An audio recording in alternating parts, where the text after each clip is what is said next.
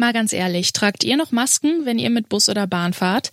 In einigen Bundesländern ist das schon länger nicht mehr nötig. Vor gut drei Wochen verkündete Gesundheitsminister Karl Lauterbach Folgendes. Wir werden zum 2. Februar die Maskenpflicht im Fernverkehr und auch in den Fernzügen aussetzen. Das ist jetzt passiert. Auch die verbleibenden acht Bundesländer haben die Maskenpflicht aufgehoben. Sie gilt nur noch in medizinischen Einrichtungen. Ist die Pandemie damit also vorbei? Das fragen wir uns heute bei Zurück zum Thema. Mein Name ist Lara-Lena Götte. Hi. Zurück zum Thema.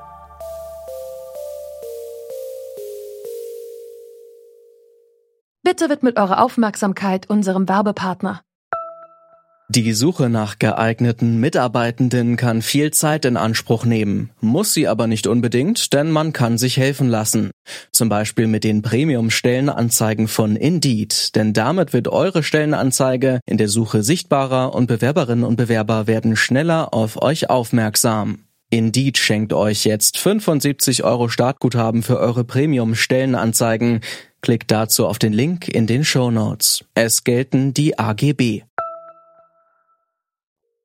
Die Empfehlung, die Maske weiterzutragen, gilt nach wie vor. Das sagt auch Gesundheitsminister Karl Lauterbach. Aber trotzdem, das Symbol der Pandemie schlechthin treffen wir im Alltag immer seltener an. Nach fast drei Jahren ist die Maskenpflicht nun bundesweit aufgehoben. Schon seit längerem gibt es immer weniger Menschen mit Masken in den öffentlichen Verkehrsmitteln. Das Gefühl, die Pandemie sei vorbei, scheint sich langsam durchzusetzen. Lauterbach zum Beispiel spricht davon, dass sich die Corona-Lage stabilisiert habe zwischen stabilisieren und vorbei sein ist noch ein bisschen, bisschen Zwischenraum, würde ich jetzt mal sagen. Aber wenn man sich äh, die Krankenhäuser, die Intensivstationen anschaut, äh, dann sieht man doch, dass wir da insgesamt relativ gut dastehen. Das sagt Martin Stürmer. Er leitet das Labor für interdisziplinäre Medizin und Diagnostik in Frankfurt am Main. In Zahlen sieht die Situation auf den Intensivstationen hierzulande übrigens so aus. Am 1. Februar waren nur noch knapp 600 Betten von Covid-19-Patientinnen belegt. Ein Jahr vorher waren es noch mehr als 2000. Das klingt nach Entspannung und vielleicht sogar nach dem Ende der Corona-Pandemie. Nur, wer entscheidet eigentlich, wann so eine Pandemie vorbei ist?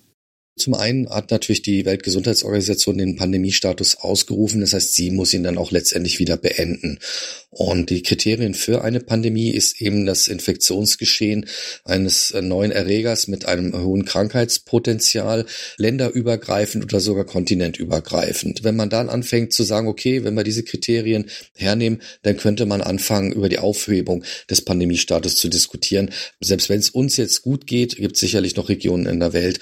Wir haben ja gerade das Beispiel China zum Beispiel gesehen, wo massiv die Welle durchgelaufen ist, mit vielen Krankheitsfällen, mit vielen Todesfällen, dass wir da wahrscheinlich noch nicht insgesamt den Haken dran machen können. Was würde denn nach einer Pandemie passieren? Also wenn die WHO sagt, die Pandemie ist jetzt beendet, dann redet man ja von einer Endemie. Können Sie das nochmal erklären, was eine Endemie genau ist?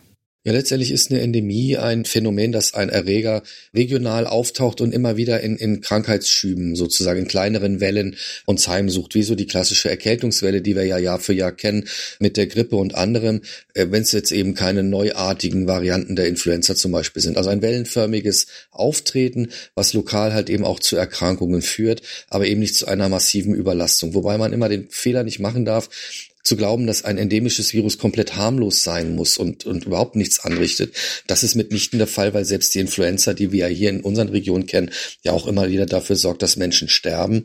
Insofern ist endemisch nicht automatisch gleich komplett harmlos. Aber es ist eben nicht mehr dieses neue, dieses massive, und dieses das Gesundheitssystem massiv belastende Element länderübergreifend zur gleichen Zeit. Also die Pandemie ist wahrscheinlich schon früher vorbei gewesen. Das sagt Ralf Bartenschlager, Präsident der Gesellschaft für Virologie, und mit dieser Aussage widerspricht er scheinbar Martin Stürmer. Bartenschlager macht aber auch deutlich, dass bei einem Punkt in der Wissenschaft noch keine Einigung erzielt worden ist. Befinden wir uns auf dem Weg zur Endemie oder sind wir schon dort? Für Risikopatientinnen und Long-Covid-Erkrankte macht das wohl keinen Unterschied. Also solche, die an Long-Covid erkrankt sind, das bleibt natürlich.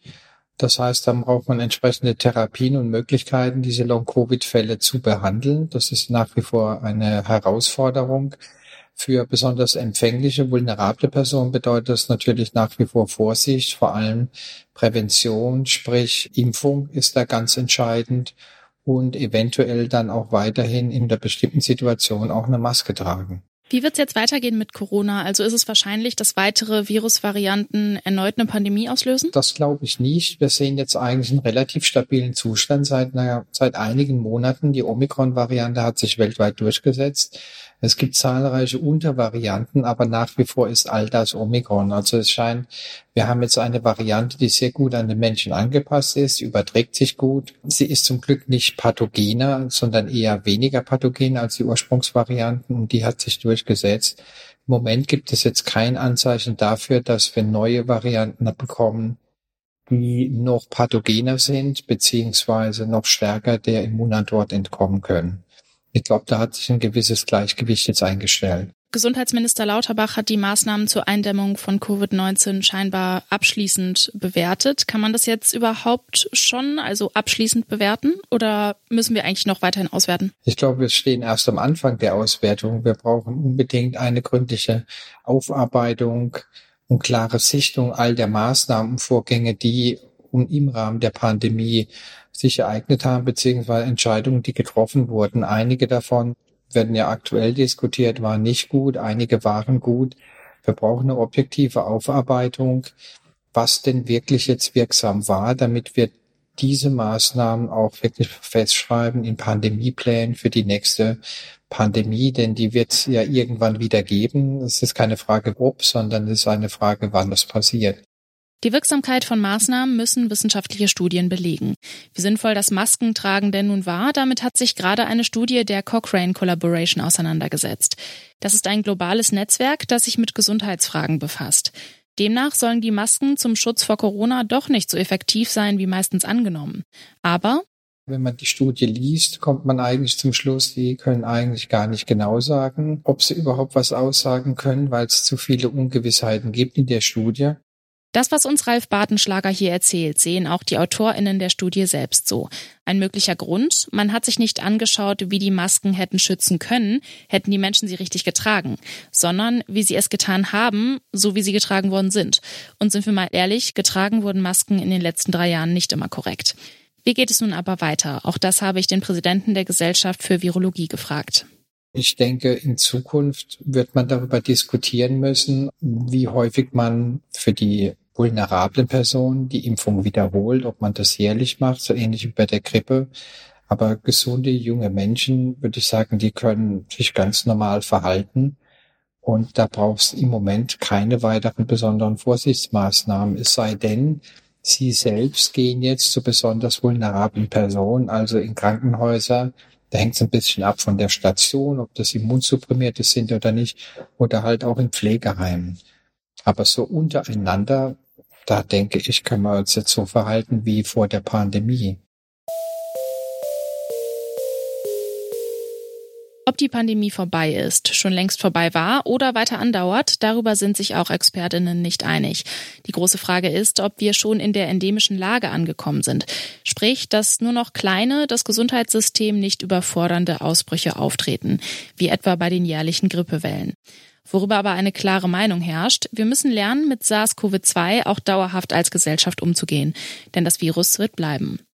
Wir sind schon wieder durch für heute. An dieser Folge zurück zum Thema haben Lars Fein, Alina Metz und Nina Potzel gearbeitet.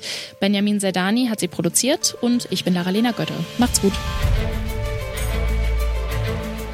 Zurück zum Thema vom Podcast Radio Detektor FM.